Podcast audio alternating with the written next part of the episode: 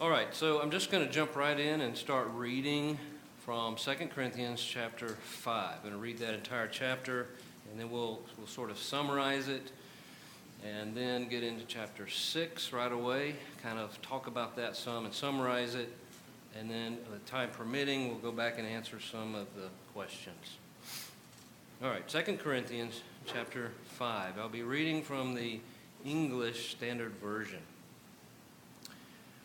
For we know that if the tent that is our earthly home is destroyed, we have a building from God, a house not made with hands, eternal in the heavens. For in this tent we groan, longing to put on our heavenly dwelling, if indeed by putting it on we may not be found naked. For while we are still in this tent, we groan, being burdened, not that we should be unclothed, but that we would be further clothed, so that what is mortal may be swallowed up by life. He who has prepared us for this very thing is God, who has given us the Spirit as a guarantee. So we are always of good courage. We know that while we are at home in the body, we are away from the Lord. For we walk by faith, not by sight. Yes, we are of good courage, and we would rather be away from the body and at home with the Lord. So whether we are at home or away, we make it our aim to please Him. For we must all appear before the judgment seat of Christ, so that each one may receive what is due for what he has done in the body, whether good or evil. Therefore, knowing the fear of the Lord, we persuade others. But what we are is known to God, and I hope it is known also to your conscience. We are not commending ourselves to you again, but giving you cause to boast about us, so that you may be able to answer those who boast about outward appearance and not about what is in the heart. For if we are beside ourselves, it is for God. If we are in our right mind, it is for you. For the love of Christ controls us, because we have concluded this, that one has died for all. Therefore, all have died. And he died for all, that those who live might no longer live for themselves, but for him who for their sake died and was raised. From now on, therefore, we regard no one according to the flesh. Even though we once regarded Christ according to the flesh, we regard him thus no longer. Therefore, if anyone is in Christ, he is a new creation. The old has passed away. Behold, the new has come. All this is from God, who through Christ reconciled us to himself and gave us the ministry of reconciliation. That is, in Christ, God was reconciling the world to himself, not counting their trespasses against them, and entrusting to us the message of reconciliation. Therefore, we are ambassadors for Christ, God making his appeal through us. We implore you on behalf of Christ, be reconciled to God. For our sake, he made him to be sin who knew no sin, so that in him we might become the righteousness of God. So, I said that chapter 5 is all about perspective. What is perspective, anyway? What comes to mind when you think about perspective? The way you look at something. The way you look at something, a point of view.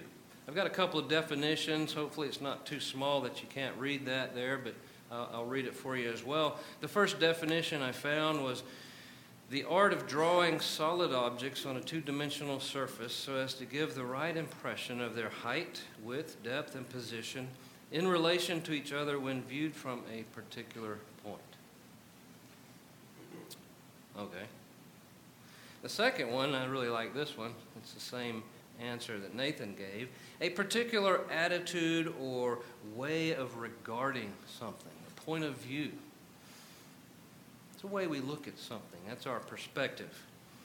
Now, one way to demonstrate proper perspective actually kind of combines both of those definitions through something called 3D sidewalk art. Now, maybe you've seen this kind of thing before, I'm sure. My apologies to those who are just listening to this lesson. You're not going to be able to see this with your ears.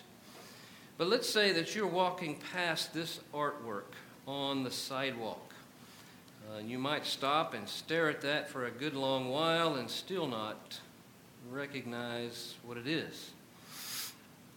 There's a lot of green there. And whatever it is, it's very long. You can see that it stretches all the way from that utility pole there in the upper left of the picture. There's what appears to be this big, elongated eyeball. I mean, is this some artist's rendition of some alien or something? Kind of hard to tell, isn't it? But if you look at it from the right perspective, if you have exactly the right point of view, it looks like that. Obviously, that's a giant grasshopper. It appears to be attached to that utility pole on the street. The pole is real, by the way. We pointed that out in the previous picture. But that grasshopper, well, that's just chalk on the sidewalk. The point of view is so important to getting the right picture of things that artists who specialize in this kind of artwork will usually set up a small viewing window on a tripod. And they want you to look through that little viewing window in order to see exactly the art that the artist intends you to see. And the point I'm trying to make here, same point Paul makes, is, life is messy. It's not always possible to see life from the proper perspective because we see things from wherever we happen to be. And from where we are, from our perspective, life just kind of looks messy sometimes. There's trials and there's tribulations and there's just a lot of chaos. And it's easy to lose perspective or even to forget that there is a proper perspective where everything just makes sense.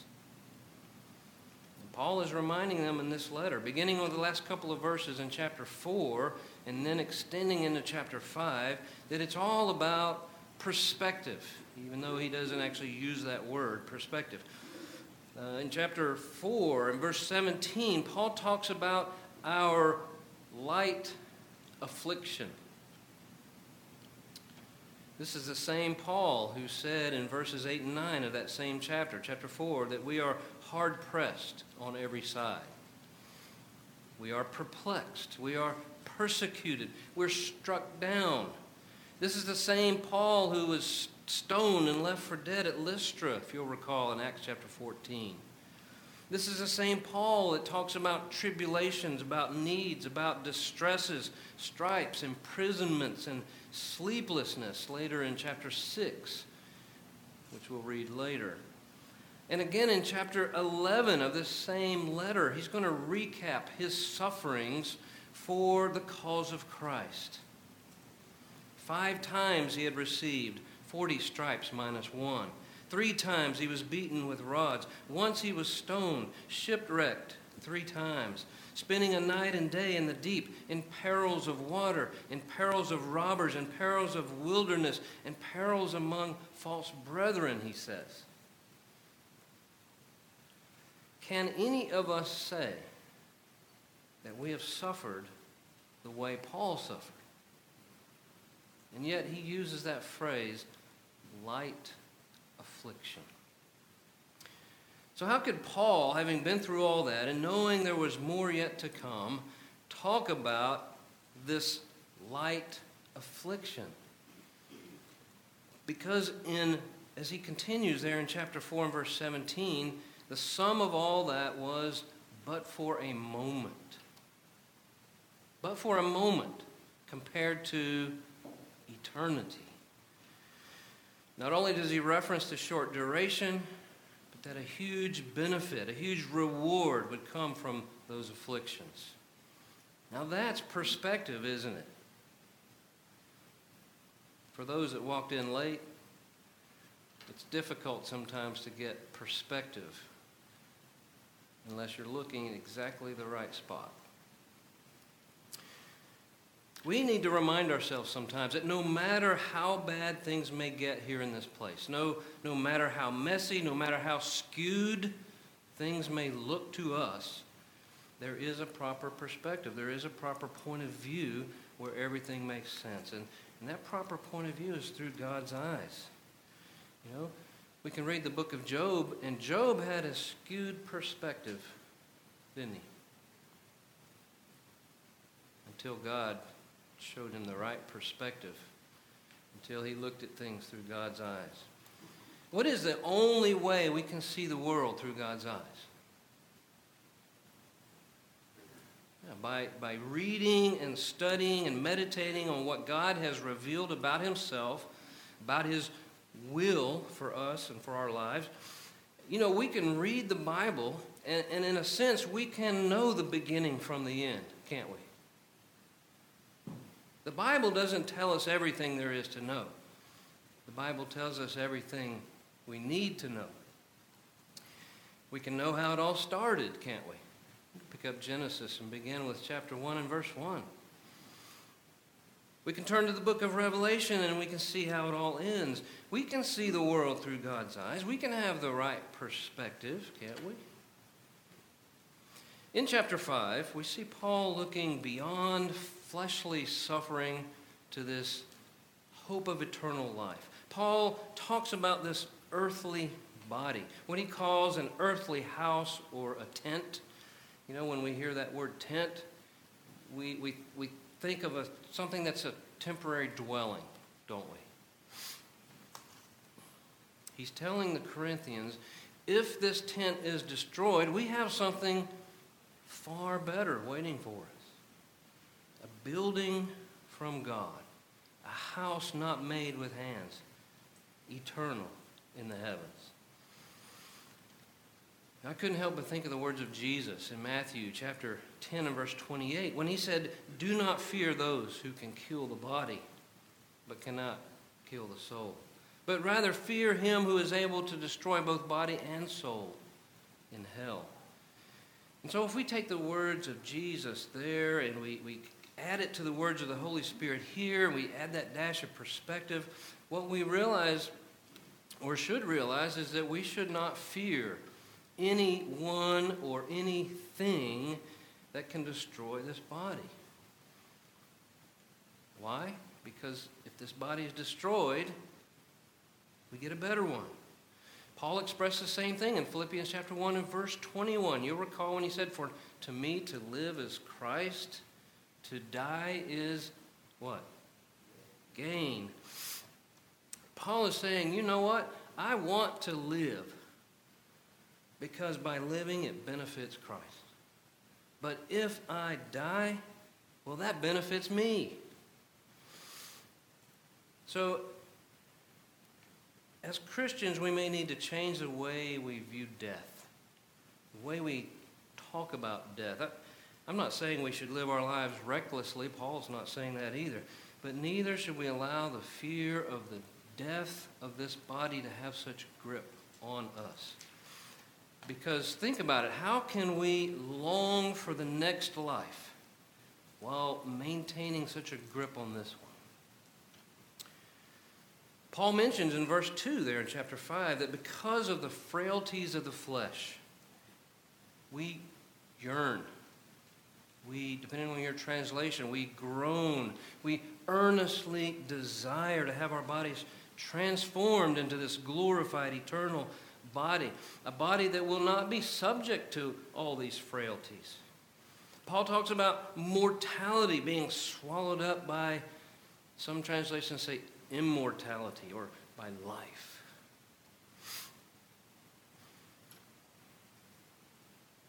The fragility of the container. Wait, is that a word? Fragility?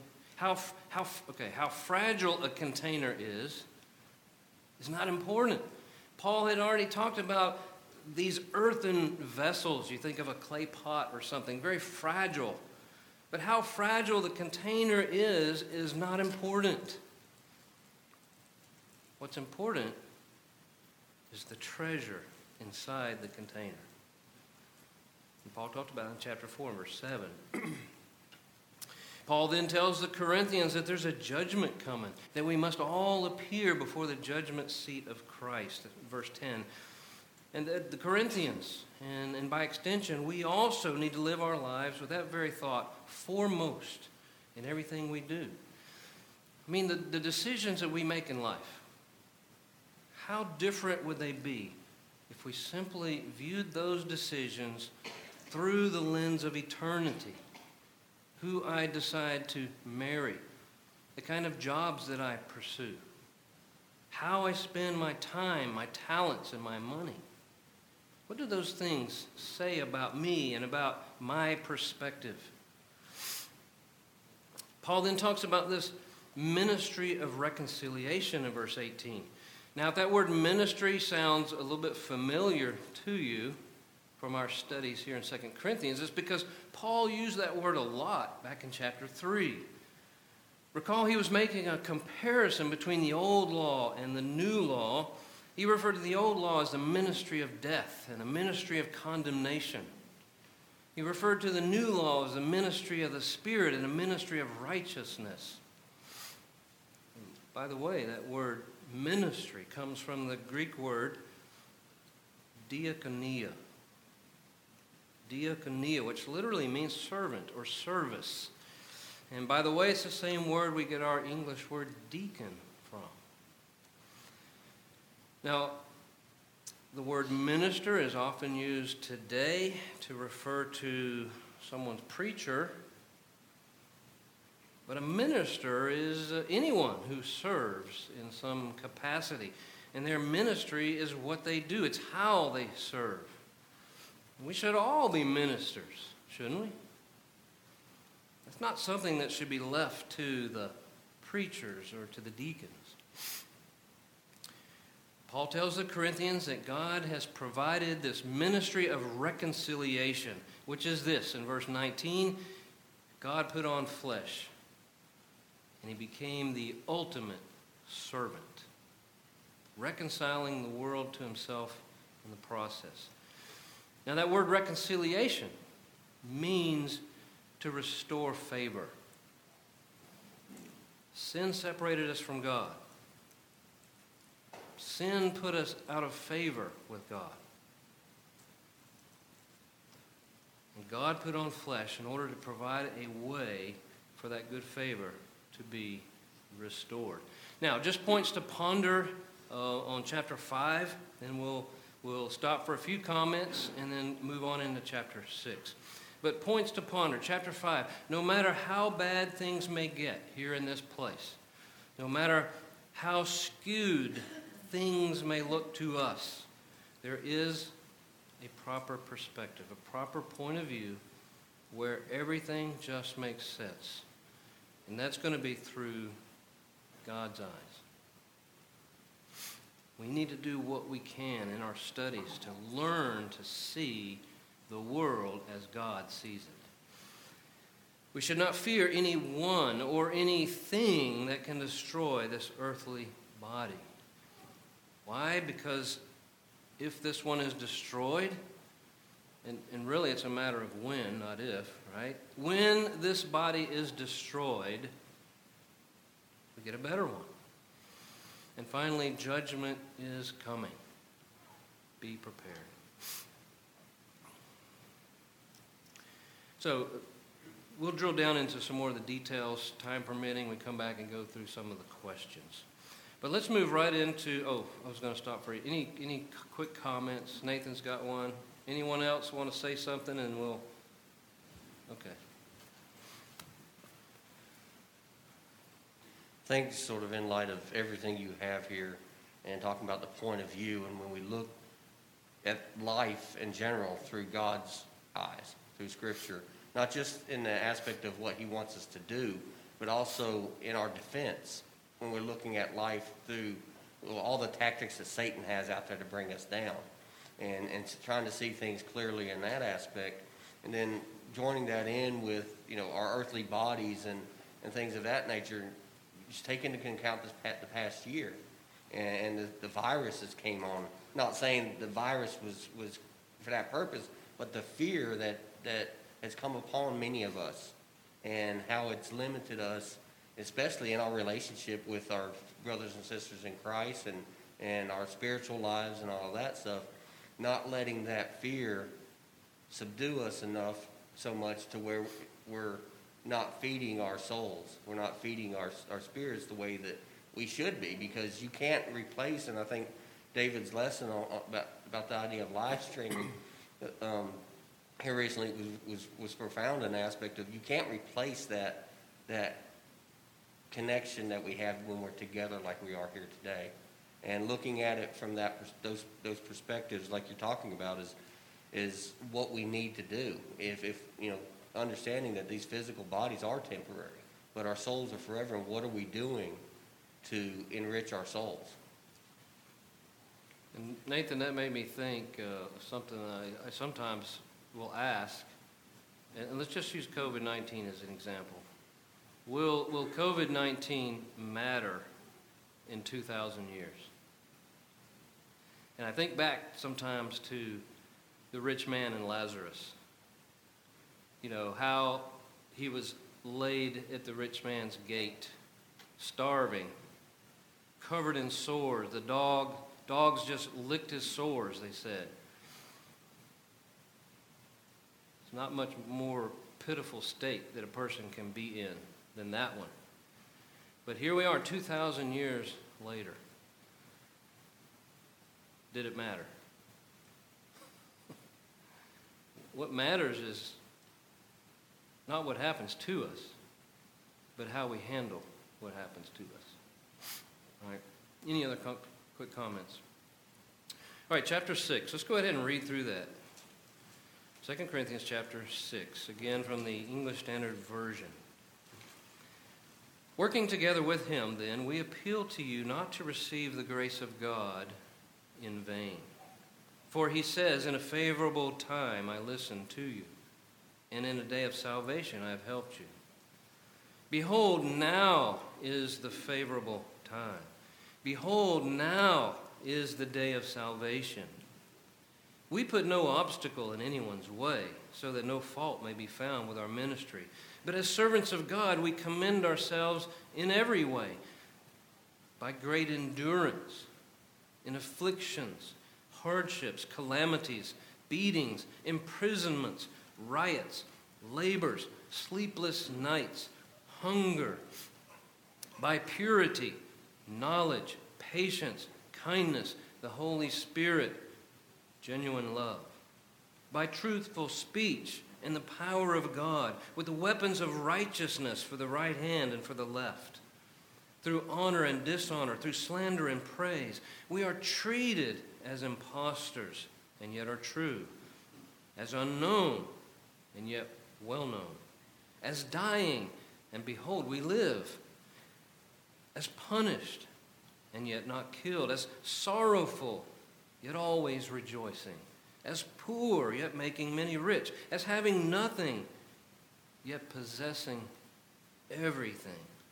We have spoken freely to you, Corinthians. Our heart is wide open. You are not restricted by us, but you are restricted in your own affections. In return, I speak as to children, widen your hearts also.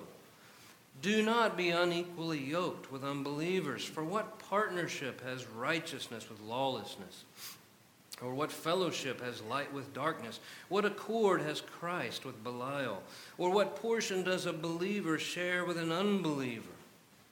What agreement has the temple of God with idols? For we are the temple of the living God.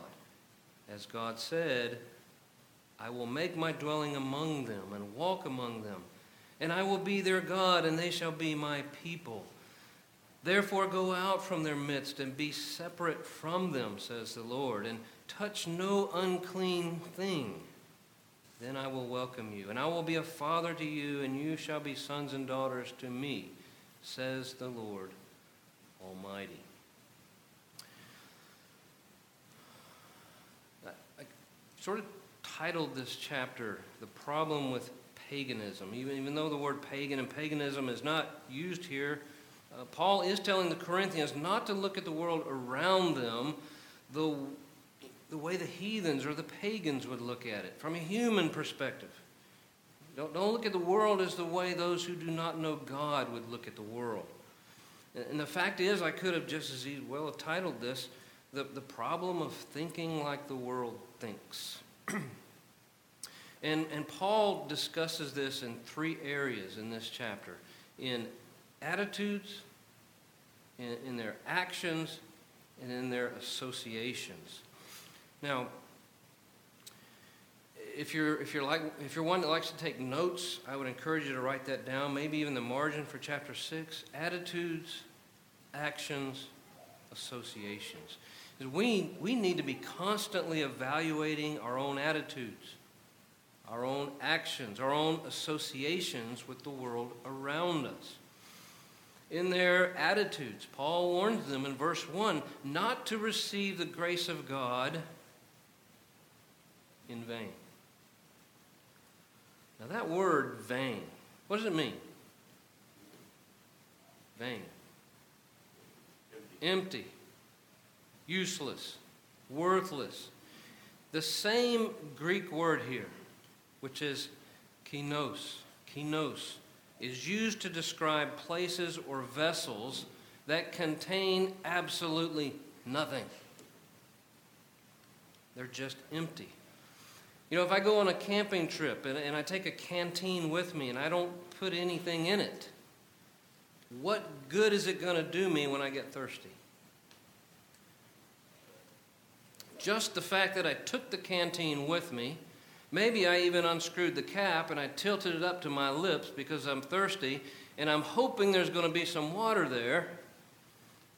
What good is it going to do me if I didn't put any water in it? The canteen is empty. It is kinos. Keep that in mind as we discuss this. What is grace then? Very common definition we hear is what? Okay? An unmerited, undeserved, unearned favor. Paul is telling the Corinthians, and of course us by extension, that it's possible to receive the grace of God and yet to receive it in vain. For the grace of God to be completely empty to us, worthless. Whenever I think about grace, I can't help but think about a number of other passages. Ephesians chapter 2, verses 8 and 9 come to mind.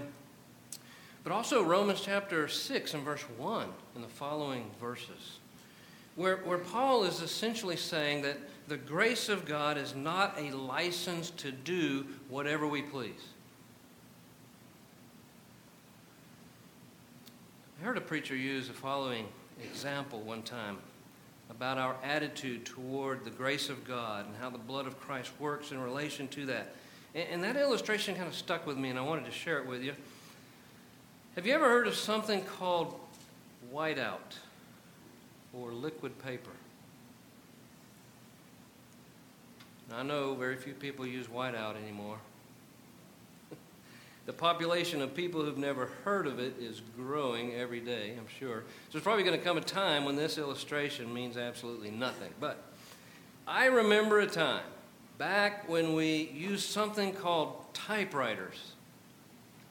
You know, nod your head if you remember that time, right? Instead of computers and printers, we had typewriters. And if you were typing on a typewriter and you made a mistake, which we all did, some, like myself, more than others, you could back up, you could apply some of this whiteout to cover up or to blot out that mistake, and then type correctly over that spot and continue.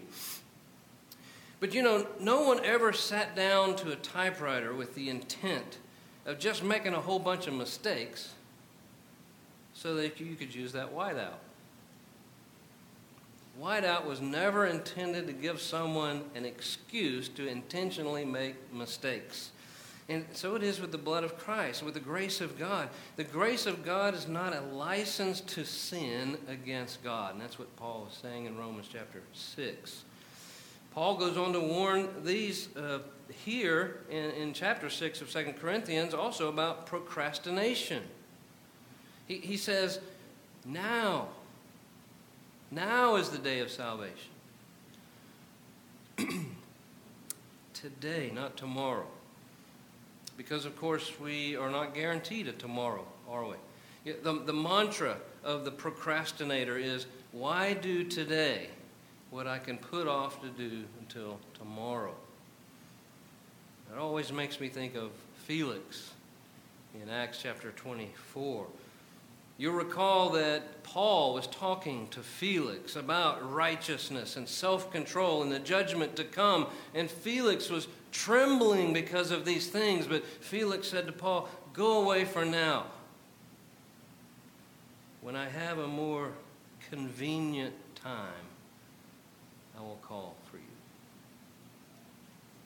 Felix was procrastinating on those things. Someone else once said, I'm not a procrastinator. I'm just extremely productive at doing unimportant things. I saw that on a mug somewhere. I think it was Cracker Barrel. And I had to write it down because I thought, well, that describes me perfectly sometimes. I'm not a procrastinator. I'm just extremely productive at doing unimportant things. But you know, when it comes to our soul, the part of us that will last forever, nothing is more important than doing what needs to be done today. What an absolute travesty it would be for any one of us to exit this life, to stand on that very precipice overlooking eternity. And the only thing we can say is, if only. If only God had given me just one more day.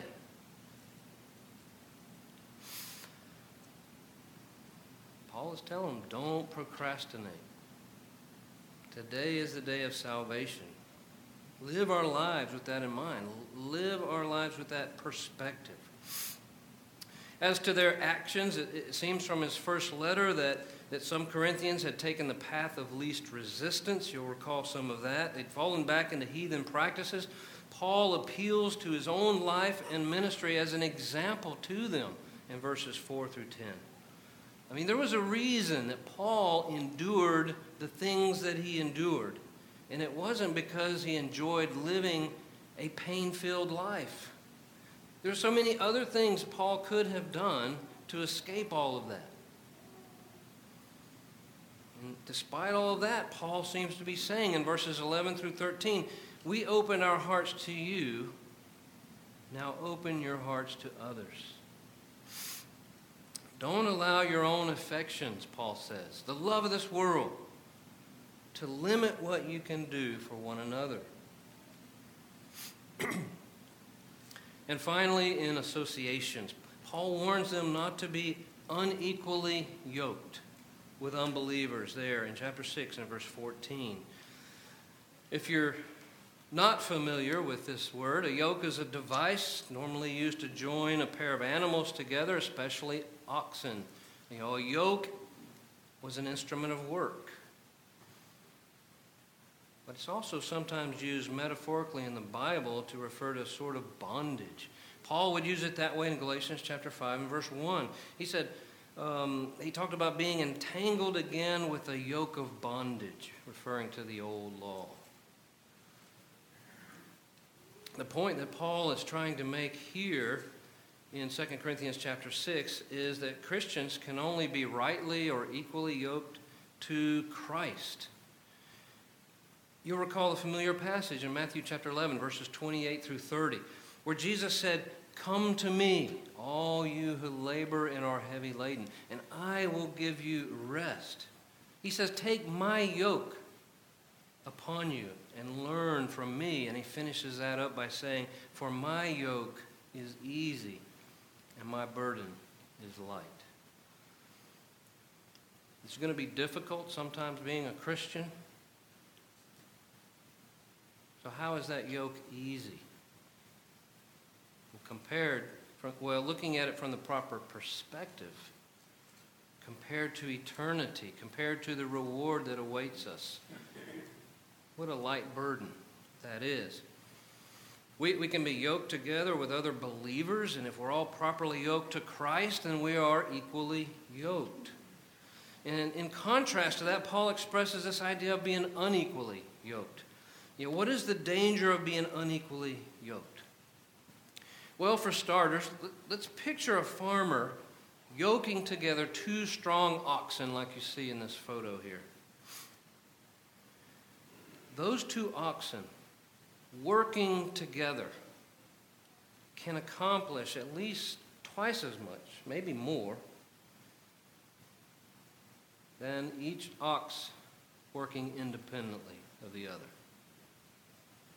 Sometimes referred to that as synergy, right? And that's what it means to be equally yoked. Now picture the same farmer yoking together a strong ox with an ox that is sickly. Now, I got this photo where most of us get these kinds of photos out on the internet. I don't know if that ox on the right is just resting, but it serves my purpose. You kind of picture this strong ox and a weak or a sickly ox. How well is that going to work out for the farmer? That strong ox can't even do as much as it could have done by itself because it's carrying twice the load and probably the weight of that other ox. This is a concept that I knew all too well when I was flying Black Hawk helicopters in the Army. It's a twin-engine helicopter. And you wanted both engines to be roughly the same health and the same power. And there were tests for that you would do before you went to fly. That's so they could both adequately share the load. And that's the same concept as being equally yoked. But if one of those engines ever started underperforming, the danger was that the bad engine could drag the good engine down with it. And that was never a good situation to be in. People sometimes use this passage to justify a point that they're trying to make about marriages between believers and unbelievers, or business relationships between Christians and non-Christians. Of course, with most topics, we need to consider all of what God's Word has to say about a subject, and this certainly is not all of what God has to say about marriage or about our relationships with our fellow men. But there is a general concept here that should not get lost in the weeds of those discussions. And that is, as Christians, we should do our very best to see the world through God's eyes and recognize the potential danger in somehow binding ourselves or yoking ourselves in some way to someone or to something that may drag us down.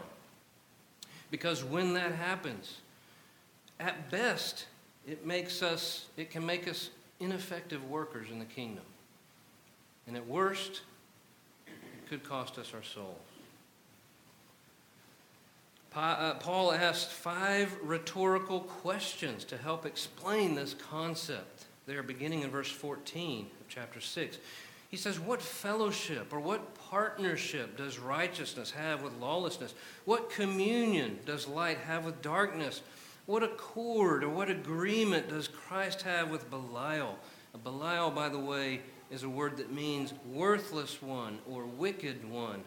And in my Bible, it's capitalized. So one could presume that this means the wicked one, Satan. What part or what portion does a believer have with an unbeliever? What agreement does the temple of God have with idols? And of course, the answer to all of these is what? None. Right? Righteousness does not partner with unrighteousness. Light does not commune with darkness. In fact, light displaces darkness, doesn't it?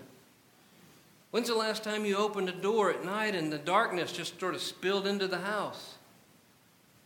It doesn't work that way. The light spills out into the darkness. Light displaces darkness. Christ, the Holy One of God, does not shake hands with the wicked one. The unbeliever has no part or portion with a believer. And can you imagine idols in the temple of God? It has happened. It continues to happen, metaphorically. And anytime it does, it's an abomination to God. Paul concludes chapter 6 by exhorting them to holiness, there in verses 17 and 18. Come out from among them and be separate, he says. Come out from among them and be separate. I mean, that's a quote from, well, just about everywhere in the Old Testament, right? Some points to ponder from chapter 6, and I think that'll probably finish us up. We need to get out of the habit of thinking about things the way the world thinks about things. Not only in our attitudes, but in our actions and in our associations. The grace of God can be received in vain. In the end, if that happens, it's not going to do us a bit of good, is it? It's going to be just like that canteen with no water in it. Today is the day of salvation. And we should not allow our own affections, the love of this world, to limit what we can do for our brethren, to limit what we can do for others. Do not be unequally yoked with unbelievers. Okay, I've got that our time has expired. We may come back next week and hit one or two of these questions, but otherwise we're back on schedule. So next week, chapter 7, we'll be able to slow down a little bit and get to the questions. So make sure and do those. Thank you for your kind attention.